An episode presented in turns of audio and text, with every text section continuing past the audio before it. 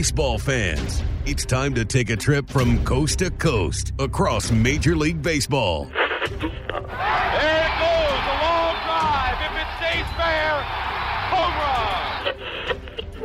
One strike away. Sandy into his windup. Here's the pitch. Swung out and missed a perfect game. Fly ball deep left center. Grissom on the run. Yes! Yes! Yes! The Atlanta Braves have given you a championship. Listen to this crowd.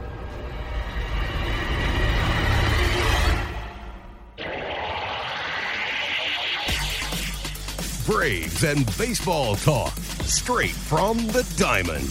Here's Grant McCauley. Hello again and welcome to another episode of From the Diamond. This continues our Braves positional preview series as we get to part 4 at the Atlanta Braves infield. And we're looking forward to breaking that down for you on this episode of the show. As always, I'm Grant McCauley. I will be joined by my buddy Corey McCartney in just a moment. Before we jump into part 4 of this 5-part series, let me remind you where you can find From the Diamond. You can subscribe to the podcast on Apple Podcasts, Google Play, Spotify, SoundCloud, and Stitcher.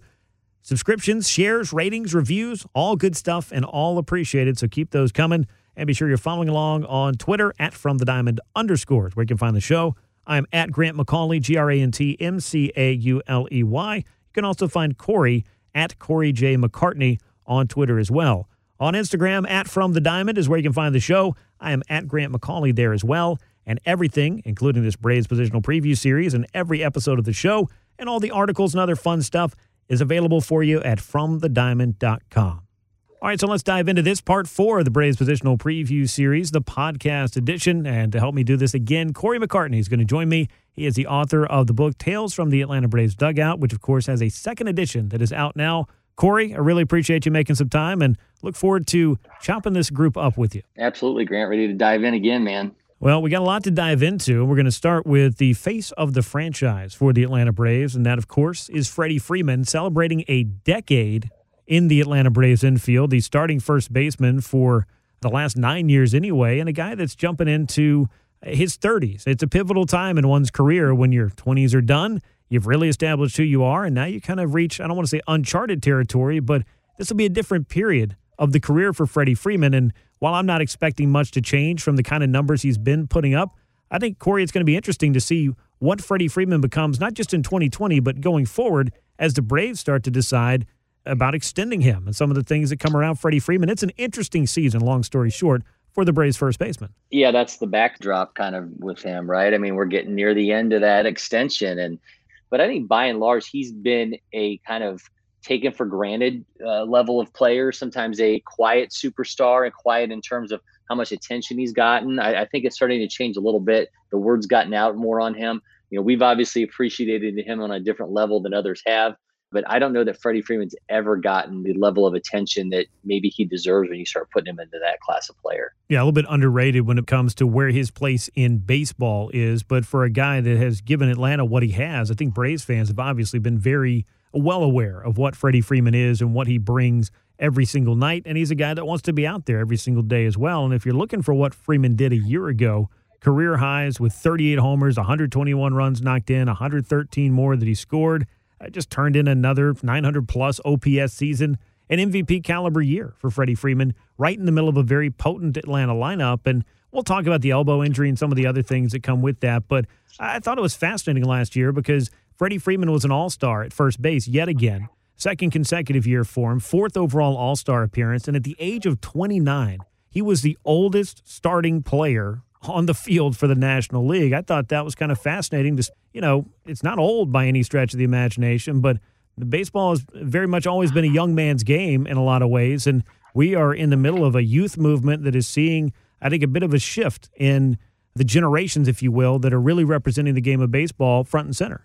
Yes, you know, and I think it's big when you consider from a defensive side of things, too, that we're finally seeing him getting his due, right? I mean, 2 years ago, you get the Gold Glove. Last year, did not get the Gold Glove, but still got the Wilson, best defensive player in the game at first base. So I think we're seeing a different level of appreciation. You know, certainly, you know, you mentioned, him being an all-star starter again. He still continues to be the face of this franchise. He may not be the most exciting player on this roster any longer. but he's certainly the leader of this team, and we know his place in the hierarchy of baseball right now. Yeah, I think so. If you look at what the Braves did offensively last year, it was pretty impressive, rolling all the way into the second half.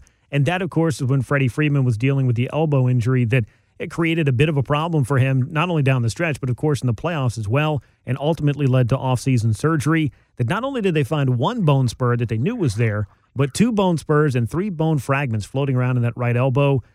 Freeman telling us back at Chop Fest that doctors basically told him, even if the Braves got through the division series, there's a very good chance that Freddie Freeman's season would have been over based on the level of pain he was in trying to play through the playoffs. Not the way that he wanted things to go. And, of course, for the Braves, that series did not go the way that they had envisioned when they got back to October for the second consecutive year. Now, I say all that just to point out that Freddie Freeman is still going to want to be out there each and every day. And I know a lot of people make a lot about whether or not players are getting the rest and the maintenance days that they need to throughout the season. Where do you line up on that, Corey? I think it's important, but I don't necessarily see it as something that means automatically you got to be giving Freddie Freeman 12 to 15 days off over the course of a season.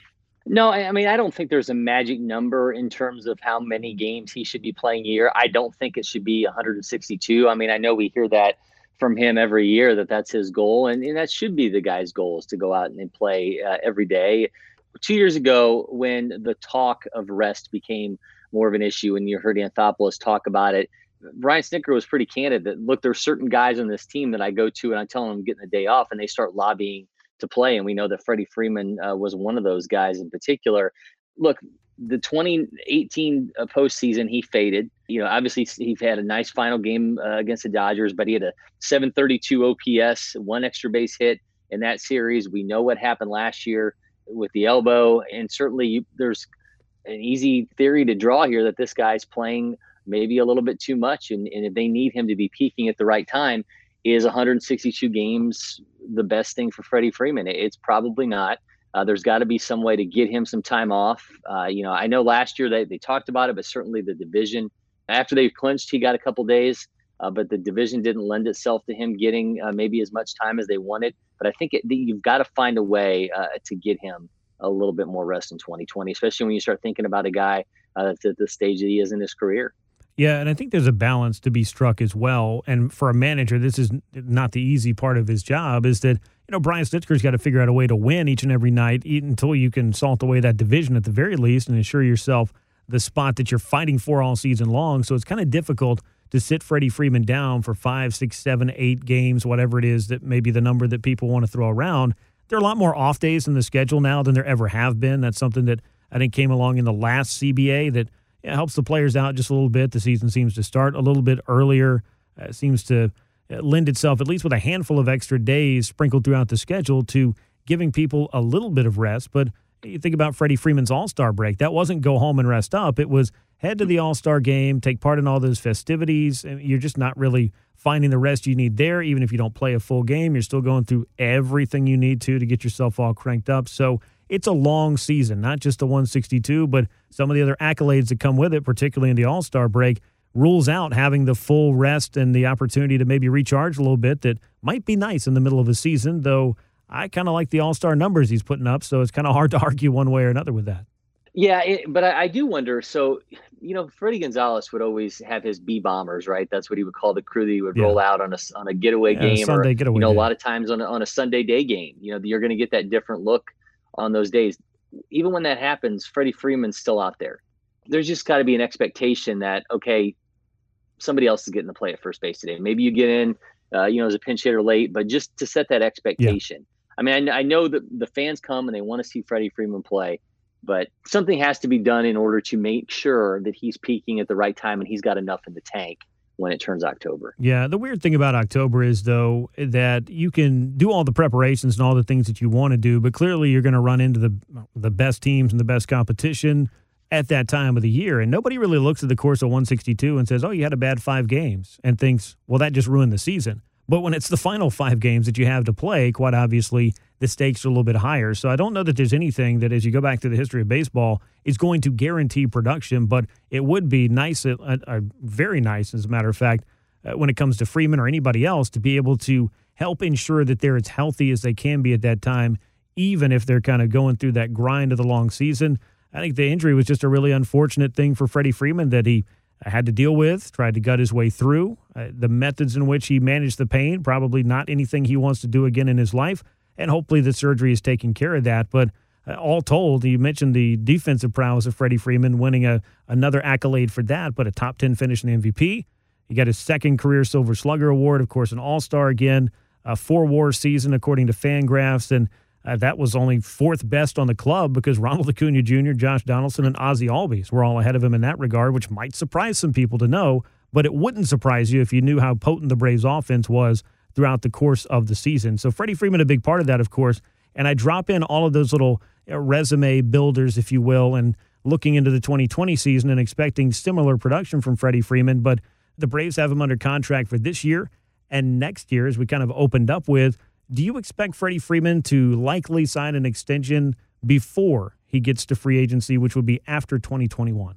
Yeah, I mean, I honestly wouldn't be surprised if we see something similar to what we saw with Acuña and Albies last year, and we get something early on this season. Yeah. I mean, for all we know, they've already started discussing. I mean, you know, Freddie's been pretty candid about the fact that he wants to remain a Brave for the duration of his career. I think his relationship with Chipper Jones in particular has made that a top priority for him. I think he's going to look at the money with Acuña and Albies and realize, you know, I don't have to get the max here and be able to, you know, to be able to state my worth, and let's make this team competitive for the long haul. Maybe that Yelich extension is going to be a reflection of the kind of money that we see Freeman get. But I would not be stunned if it happens at some point this season. Yeah, I don't know that he'll get Christian Yelich money, but I would imagine that he will get more than. Well, I guess Acuña I'm thinking AAV. You know, I'm thinking more along that. I'm not thinking he's going to get that the total amount. I'm thinking more of the AAV that Yelich got. Yeah, he's about a year and a half older than Christian Yelich, which might surprise some people as well. Freddie will turn 31 in middle September of 2020, so this will be his age 30 season for all intents and purposes. So not an old player by any stretch of the imagination, but this is that. A critical time in the middle of a career where you know, start to see those prime years turning into, as you get into your 30s, things change for just about everybody. Doesn't guarantee a giant production dip, but at that point, you start planning, I think, things a little bit differently than projecting them the way that you have for Freddie for the first 9 or 10 years of his career.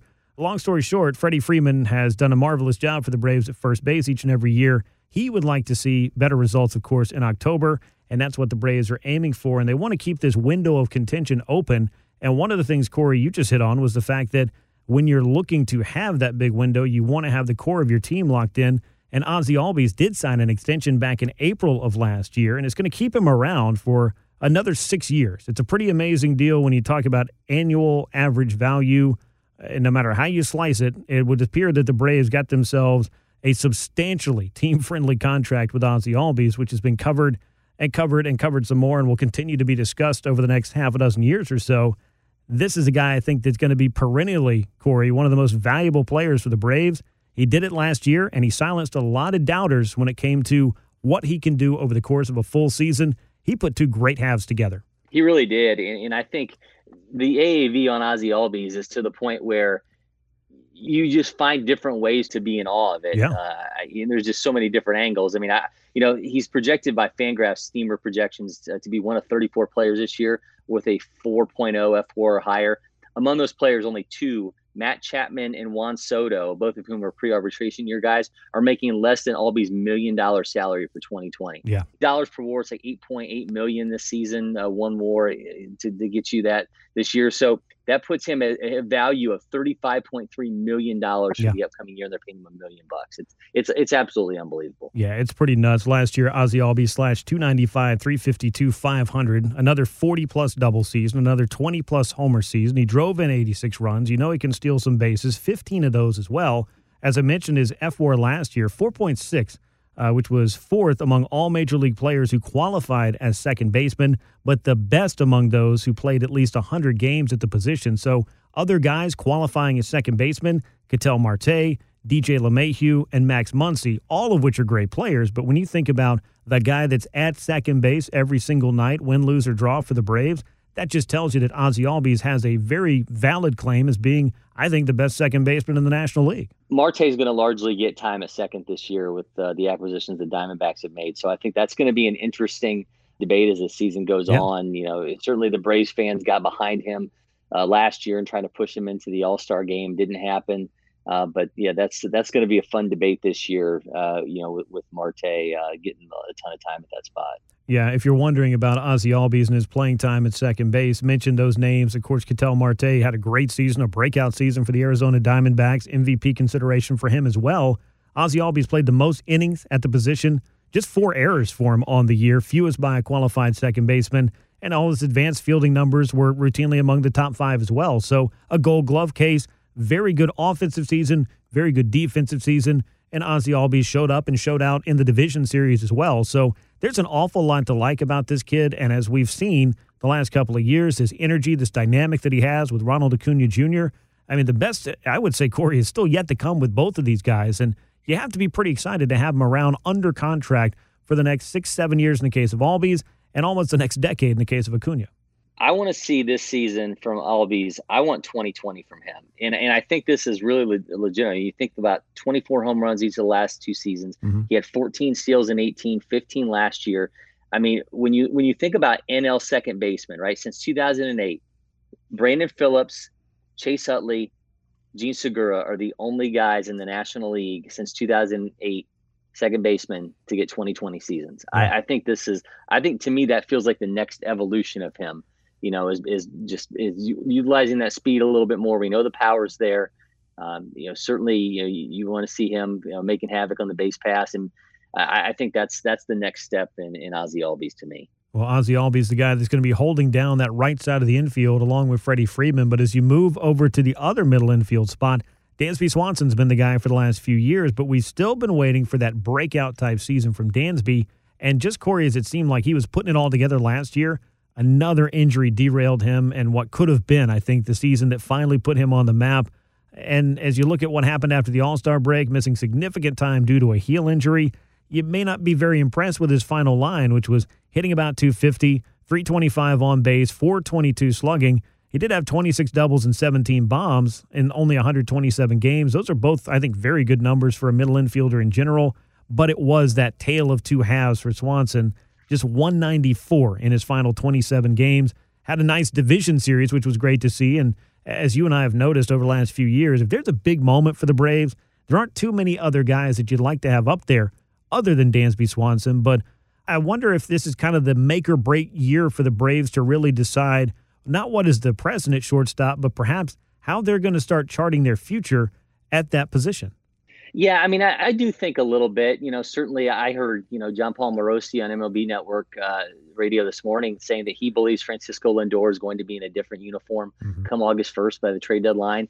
He thinks the Braves are one of the teams that could be looking at him to bring him into the fold, and certainly that he would be pushing Dansby Swanson away for playing time. But yeah. I think the thing with Dansby is we've seen it in spurts, but we haven't seen it in a full season. So far, we've seen 600-plus at-bats of him. With a 274, 344, 445 slash line, 385 weighted on base average, but we've not seen it across the complete season. So I think that's the thing with him is being able to have that level of production and being able to have it for duration of a campaign. I mean, you mentioned what we saw out of him, you know, in the postseason. You know, he had a 421 OBP, 556 slugging, 7 hits. We've seen it, but we need to see it for the entirety of the year. I think if he's performing at that level, and whether or not you want to say, okay, let's the Braves, it's just you can't pass on a guy like Lindor. I think that gives you pause when you're not giving up assets and you can have that kind of production at that spot. So I think I've been somebody who's believed in him because when you talk to him, the guy talks the talk. I mean, he has that mindset. You know, he has that approach. He wants to be, as you mentioned, in those moments. It just has to start playing itself out consistently on the field. I mean, it seems like all the things are there, like the tangible skills, in addition to having offensively a pretty good first half last year. Defensively, he's come on the last couple of years as well, when really you go back and look at that rookie season, and you can question, like, how much time did he spend in the minors? Did he need more? Did the Braves rush him? Were they just kind of looking for something to start turning the corner in the rebuild when they brought him up in 2016?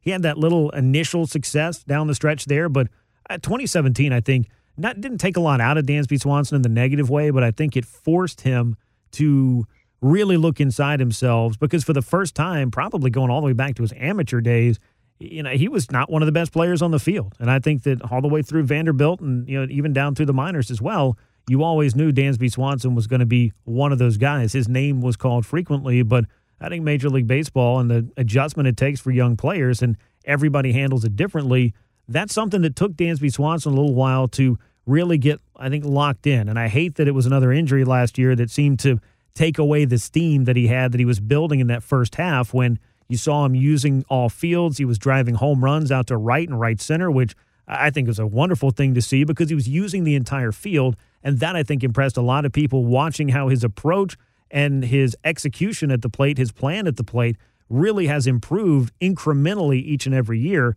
So again, to say it for the third or fourth time already in this podcast, shame to see that an injury was something that took him off the field and took that away from the Braves. Then the year before, you think about Chicago when he hurt his wrist. Yeah, he just, you know, it's the playoffs. The same.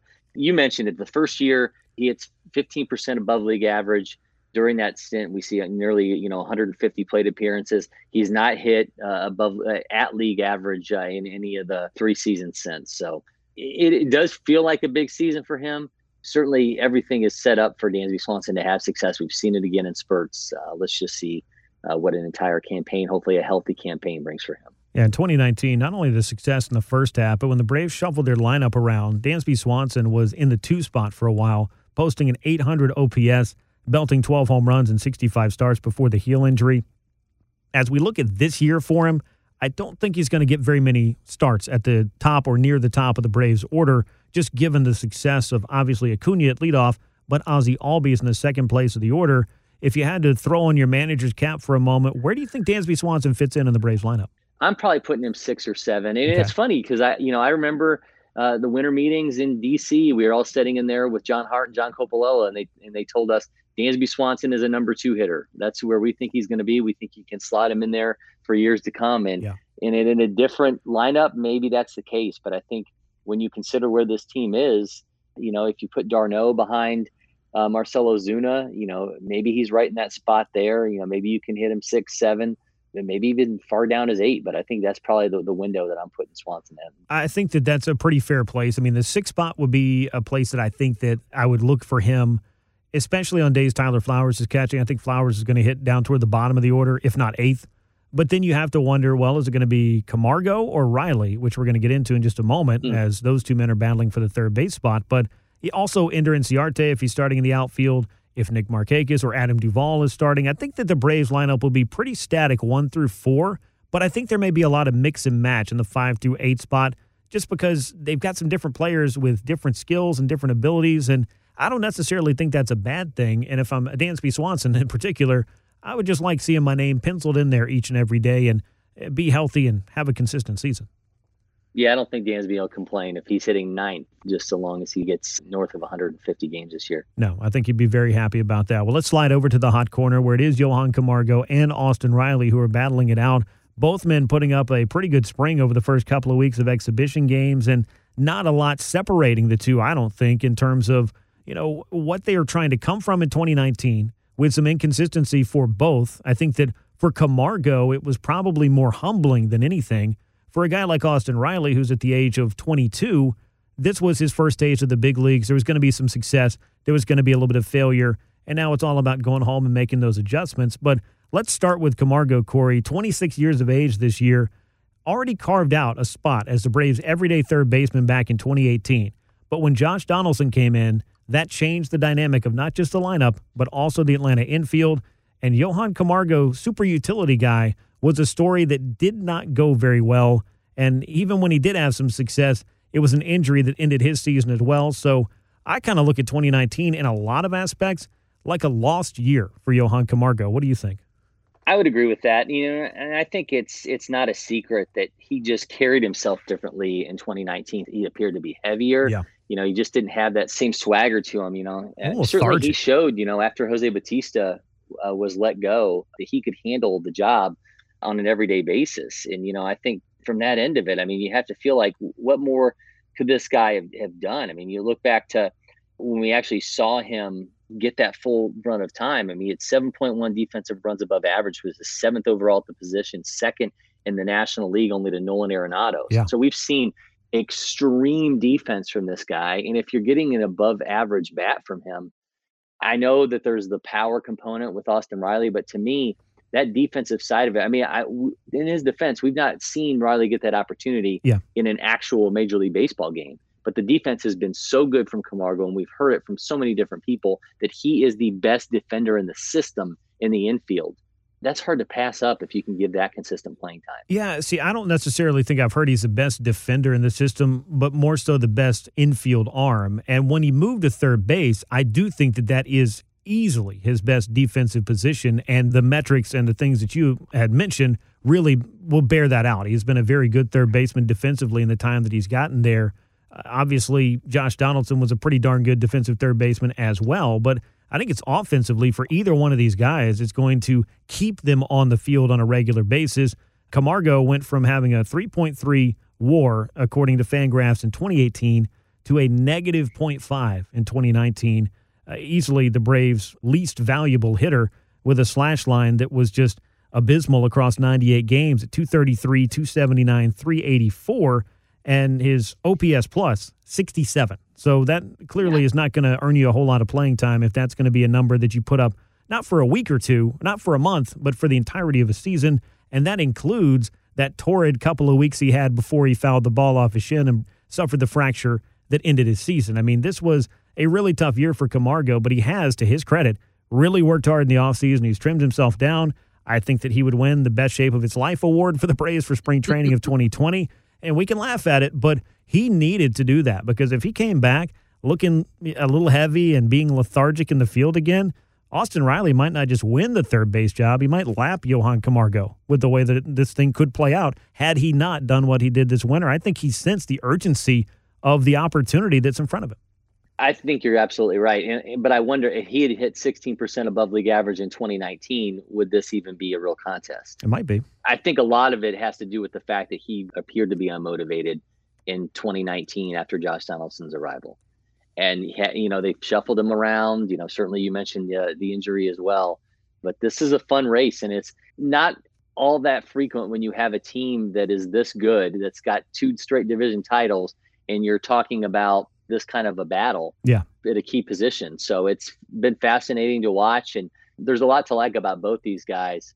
But before we even get into the other one, I roll with Camargo on this. I think to me, the defense is just too good. Yeah, I'm going to get on the other side of this one just so that we don't have a podcast. It's predictable and boring for that matter. But I love what I have seen from the first time I saw Austin Riley in the minor leagues down in Rome to the times that I've seen him just grow through the organization and seem to get better or make that adjustment to each and every challenge that he's had at each and every level. And watching him last year explode onto the scene, I mean, we knew that he wasn't going to hit 350 with 50 home runs for the rest of the year. That just wasn't going to be sustainable. But, you know, that first 30 games that he was up in the big leagues, I mean, slugging almost 630, 11 homers, 32 runs knocked in, hitting right around 300, you know, in that first month, that gave you a taste of what Austin Riley can be. But he's going to have to adjust to the adjustments that have been made to him. And the biggest thing, I think, was figuring out a way to cut down that strikeout rate, because he struck out 108 times in 80 games last year with Atlanta, and he may not be the defender that Johan Camargo is, but I think Austin Riley might be a little bit better around the bag at third base than people give him credit for, and he should get credit for the fact that he has worked very diligently each and every year to become better at that, because he knows that that's how he's going to stick in the major leagues, particularly with a National League club. He better be ready to play a position each and every night and do it well. I need him to be able to consistently hit the slider, though. I mean, you look at last year, he hit 4 homers, had 2 doubles against the pitch, 28 strikeouts. And, you know, look on Brooks Baseball, shows 43.1% whiff rate against the pitch. Yeah. There was only 8 players that saw a higher percentage of sliders than Riley did. So, you know, certainly he has to show that he can do that. And there's enough there to like to say, okay, think about him as a 26-man roster spot if he's not at third base. I just don't know, and I wrote about this on Talking Chop last week, if he doesn't get the third base job, is the best thing for him to sit on a bench and not see Major League sliders? But is he going to see Major League sliders in the minors? No, he's not. How are you going to fix the problem? And this same thing, Dansby Swanson went through this too, remember? Yeah. How are you going to get better against a pitch that you struggle so much against if you're not seeing it being thrown by major league pitchers? I mean, that's my thing, is like, you have to play these guys, and it's easier to do when it's a rebuild and you may only win 70-75 games in a year. But now you're looking at back-to-back division titles, the expectation of getting to October, and not only that, but not just from a fan base perspective, which is 100% understandable, but these guys want to get to the playoffs and win. They want to advance. They want to make that run to the World Series, which had Freddie Freeman marching into Northport saying, hey, it's World Series or bust for us this year. That's the attitude that you want to hear. But and while I think a lot of people would have loved to have seen Josh Donaldson come back for the 4-5-year deal that he got with Minnesota, I don't think that's exactly what the Braves were going to approach. I think if they could have gotten him for 3 years, there's a better chance that that would have happened if they could have come to terms with that. But when Josh Donaldson walked and Marcell Ozuna signed the deal to come in and become the club's left fielder, not only did that change the dynamic of what was going on at the third base battle because you didn't have a regular third baseman anymore, it also closed off left field to Austin Riley as well, if you think about it, which is another aspect of me thinking if your versatility is you're a third baseman primarily, you can play left field and first base, the Braves aren't really clamoring for a backup left fielder and first baseman beyond what they've already got on their roster. So I almost feel like you have to get Austin Riley regular at bat somewhere. I would prefer it to be in Atlanta, at least for a while. And if it doesn't work, it doesn't work, and maybe you can option him back down. But if you're not going to play him every day, and he's going to be getting 3 to 5 to 10 at-bats at most during a week, I just don't think it serves him well at all to be sitting on the bench because you're not facing, as you mentioned, the live pitching that you said he needs to. Even if the AAA pitching's not big league pitching, I'd rather him be having the opportunity at 22 years old to be playing every day. Feels like we've been talking about Austin Riley forever. I don't mean on this podcast. I just mean in general, you know, in terms of since he was drafted, you know, if everybody kind of falls in love with the kids from quote unquote Braves country. But you mentioned it. You got to find a way to get him consistent ABs. You know, maybe if we knew that there was a plan where you were going to be able to move him around and he could be in left field one day and you're going to get Freeman those getaway days or the Sunday day games off and that he can get opportunities there. It just doesn't feel Alex Anthopoulos told us tonight they signed Marcell Ozuna. We have two everyday outfielders, Ronald Acuña Jr. and Marcell Ozuna. Yeah. And you've got to find a place to use Adam Duvall. You've got to find a place for Charlie Culberson. Danny Echevarria. I mean, there's just so many pieces. It's hard to find a way for Austin Riley to get on consistent ABs. Yeah, I mean, it's the guys you mentioned. As I just said, Nick Markakis is another guy that is not guaranteed a starting spot anymore because I think ideally, and we'll get to the outfield another time, the alignments that you have out there, that place is full. So I guess getting back to Austin Riley, you don't really have the opportunity of just parking him over in left field unless something catastrophic happens. You want Marcell Ozuna out there 150-plus times, healthy and hopefully producing the way that he has over the course of his career. But as we round out this third base battle, and I know there's still time in spring training for this thing to play out, I think both men have looked good. Some of the highlights I've seen of Riley, some of the home runs that he's hit, or the balls that he has struck well, I should say, he seems to be handling off-speed pitches just fine thus far. It is spring training. So I'm not necessarily just looking at the numbers with these two guys, but I want to see consistent quality at bats, hard contact. The other day, he drew a walk. He got down 0-2 and worked himself, I believe, an 8-pitch free pass. That's another thing for Austin Riley. His walk percentage last year, 297 plate appearances in Atlanta, 5.4% walk rate. That is probably not going to play well when you swing and miss as much as he does. You know, and you think about consistent ABs for him. If only there was a way where the pitcher didn't have to bat and somebody else could bat in his place. Yeah, I mean, that would be very helpful. I mean, and before Bryce Ball arrives in a few years, because that was the early buzz of spring training is, hey, this kid is big and impressive and an awful lot of fun to think about having a DH in Atlanta. But until that collective bargaining agreement comes out and we determine what the future of the DH is in both leagues, not just the American League, I don't think there's much we can do about that. But if you're rolling Camargo, I'm going to roll Austin Riley with this, and one of the two of us will be right. But I think that before it's all said and done, before 2020 has come to pass, I think both men could end up being required to make some contributions for the Braves to get where they need to get to where they want to get by the end of the year. It's a fun derby, man. It, you know, this fun that you're having this kind of debate over two fun players to watch, two good personalities. I mean, it's stunning to think. I mean, you mentioned it. Back when you're losing 90 games, these guys get all kinds of opportunities. Yeah. With this kind of a battle, at this state of a team, it's fascinating to watch. Yeah, it definitely is. So that's what's going on among guys who may be starting every day in the Braves infield. Let's take a quick look at the reserves. Danny Echevarria re-signed with Atlanta 1 year, $1 million, a major league contract. So it looks like he is going to be, by default, the Braves, or at least one of the Braves, reserve infielders. Can play both middle infield spots, can play some third if you need him to as well. This is the guy that I think the Braves just... They really struck gold when they signed him. He was just kind of cut loose by the Mets, not having a very good year. all of a sudden, not only was Dansby Swanson hurt, but Johan Camargo was demoted to AAA. Charlie Culberson was hurt in the second half as well, so he was no longer a factor at shortstop. The Braves needed somebody to step in there and play every day, and that's exactly what Echevarria did for a while. 328 with an OPS over 1,000, 4 home runs, 15 runs knocked in, 14 runs scored in the 24 games down the stretch for Echevarria. Among all of the things that I've seen happen for the Braves of just unheralded or unexpected contributions, the Echevarria acquisition would certainly make my top 5, maybe might be my top of the unsung heroes that helped the Braves out in 2019. Yeah, what a deft move from Anthopoulos. I mean, clearly he had no way of knowing that Dansby Swanson wasn't going to be available, that Charlie Culberson was going to get hit in the face of the baseball and be unavailable.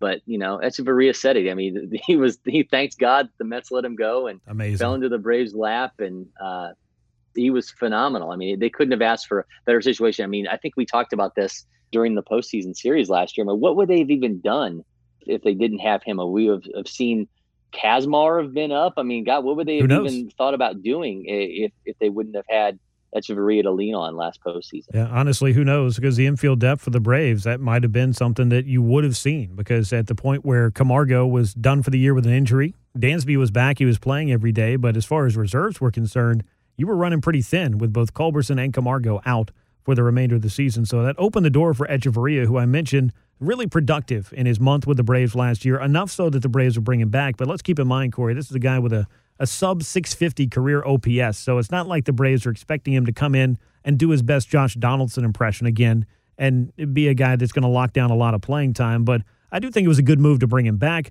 and I do think it helps because they were able to hedge that with another guy that you mentioned, which is Charlie Culberson, who the Braves, they non-tendered him, but they did sign him to a minor league deal. He's fighting for his spot back on the 40-man again. Do you see Charlie Culberson as having a path to the 26-man roster, or is it going to be one of those things that's going to come down to a multitude of decisions, including if the Braves decide they're going to carry 5 outfielders, because right now, that's what they got. Yeah, and then, you know, Riley's fate seems to be tied with his too. I mean, if you want to keep Riley at the major league level, you certainly can't keep Charlie Culberson there as well. So, you know, we know what he's meant to this fan base in terms of the clutch play, and certainly, you know, he's lived up to those big moments as well. He told me he was really obviously happy to be back here, you know, local guy. He didn't want to have to uproot and go to another team. It's tough, man. It's tough to find an easy path for him. The Echevarria thing just felt like it was a roadblock for him. And I guess it's just, and you mentioned the mass amount of outfielders that they have. This thing's going to be tough for Culberson. I think the versatility there is such a big factor for him, but it's certainly tough to find pass for Culberson to make that opening day roster as much as the fan base loves him. Yeah, and I do think it's something that he may not make the opening day roster, but in signing with the Braves, I mean, from my understanding, the conversation that is had when you sign a deal like that, if you're Charlie Culberson, he didn't go around trying to find a big league offer somewhere else and waiting all the way down until the day of spring training to figure it out. I mean, he signed back with Atlanta, I think, understanding and from a family side of things that if he ended up playing in Gwinnett, there could be a lot worse places to be playing, you know, minor league baseball at that time. But clearly that's not what he wants to settle for. So he's going to have to show up in spring training in a way that I think differentiates him from some of the other options that are fighting there. So I think that, number one, Echevarria coming back is probably his biggest competition for being that number one reserve infielder. I think that's a mantle that's going to be hard for him to earn back immediately, because not just the injury last year, which was horrifying and which I think we're all thankful that Charlie Culberson is coming back from, but he had been in a bit of a slump in the second half. He got a run at shortstop as well with Dansby Swanson out. It wasn't particularly great. Obviously, we've covered Camargo. Wasn't particularly great. Echevarria, I think, just comes in with a lot of momentum in terms of that, and I don't think that the Braves are going to hang everything on, let's look at the spring training numbers and decide who the best hitter is, because that's not a great way to evaluate talent in the spring. But yeah, long story short, beyond Culberson and beyond Echevarria, Jan Hervis Solarte is a guy that has some versatility, but I think he's bound for Gwinnett. Same for Pete Kosma. Yonder Alonso's a first baseman, so that's not a guy you're really looking at. And some of the other guys, the Sean Kasmars, who's been in Gwinnett for quite some time. He's been an organizational guy. It's a lot to be said for that, but not a clear spot on the 40-man for him, obviously. And some guys like Jack Lopez, Riley Unroe. These are guys that are depth signings. They're organizational players, and they're not going to be really factoring in. So the Braves are going to have some really interesting decisions to make when it comes down to 26th man. And to circle back to third base again, Brian Snitker did say, are we really serving either or of the guys that don't get the starting job, being either Camargo or Riley, to not have them getting at-bats every day, meaning that a minor league assignment might just be the reality for the guy that doesn't make it. But I find that hard to believe when it comes to Camargo. Where do you weigh in on that part of this whole equation when it comes to roster building and construction? Think about the decision. If Camargo gets a starting job, the decision is I can have Austin Riley get a couple days a week and be a really nice bench bat for me, or I have the versatility of Charlie Culberson, who's shown power at times. Yeah. Where do you go? I mean, I don't envy the decision that Brian Snitker and Alex Anthopoulos are going to have to make on this. I mean, it's extremely tough. I mean, it's funny with Culberson, you know, if you watch that Behind the Braves, and then he asks his son, you know, his favorite position, and Charlie says, well, his is shortstop. So we know the results there weren't pretty last year. Yeah. But again, I think I would be surprised if he opens up in Gwinnett. I see a lot of reasons to keep that Riley bat around. Yeah. But again, I just don't, you mentioned with Snicker's comments, I just don't know that it serves him to just have him kind of wasting away, not getting consistent playing time. It's unfortunate. And I'll mention one more fact that might just make the presence of Austin Riley a little bit redundant in terms of a nice bench bat with some power. The Braves also have Adam Duvall. So there is I was going to say, yeah. I mean, the depth there is great. I mean, you love having the depth. I'm much happier sitting here talking about the names we're talking about than trying to figure out in years past, you know, where are you going to put, you know, the Ryan Flaherty or whoever it is that you're picking up the last week of spring training just to round out your 25. The Braves aren't in that position, not to say that they couldn't go get somebody, but right now they have to feel good about the options they have. And I think this has been a pretty in-depth look at what's going on around the Atlanta infield. So, Corey, you'll be Team Camargo. I will be the captain of Team Riley, and we'll see exactly who might be at the third base position and in the opening day lineup before too long. Can I just say that at the end of the 2018 season, when they got knocked out, Alex Anthopoulos, when he asked what the biggest difference was between the Braves and the Dodgers, he said depth. Yep. And I think you can look at this infield and find one major area where they have finally caught up in every regard in terms of that depth. It is everywhere right now in this infield. Yeah, you have to love that. And speaking of depth, you went in depth on the Braves for your book, Tales from the Atlanta Braves Dugout. An updated edition of that is out now. Tell the folks where they can get it and a little bit about the book, and just in case they did not pick it up the first time around. It's out now. You can find it at Barnes & Noble, Books A Million. If you go to those websites, you can find out whether they have it at a store near you. You can get it on Amazon. Getting some good reviews. Freddie Freeman's dad approves. Nice big chapter on Freddie in this one. So getting some good feedback so far. So go and check it out. I'd love to hear what your thoughts are on it. All right. So make sure you're checking out Corey's book, and make sure you follow him on Twitter as well. You can find him at Corey J. McCartney, and he also has some regular contributions to Talking Chops. So be sure to follow all of those things and follow Corey's work. And, of course, Corey, we'll follow up on this one with a podcast on the Atlanta Braves outfield, and we'll wrap up this series. But it's been great to chat with you again, and look forward to doing it again the next time. Thanks, Grant. Well, that'll wrap us up for episode 4 of this 5-part Braves positional preview series on the podcast. Make sure you subscribe to From the Diamond on Apple Podcasts, Google Play, Spotify, SoundCloud, and Stitcher. Appreciate all the subscriptions, the shares, the ratings, and the reviews. Keep them coming. Those certainly help out the show each and every week. And also be sure you're connected with us on social media, on Twitter, at FromTheDiamond_, where you can find the show. I am at Grant McCauley, and Corey is at Corey J. McCartney. You can find the show on Instagram at From the Diamond with no underscore on the end. You can also find me on Instagram at Grant McCauley. Everything else, including every episode of the show, can be found at FromTheDiamond.com, including this Braves positional preview series, the podcast, and the written version. And next up, we'll round out this 5-part series with a look at the Braves outfield. Once again, my thanks to Corey McCartney for talking about the Braves infield. We'll wrap this series up on the next episode of From the Diamond. So for Corey McCartney, I'm Grant McCauley. So long, everyone.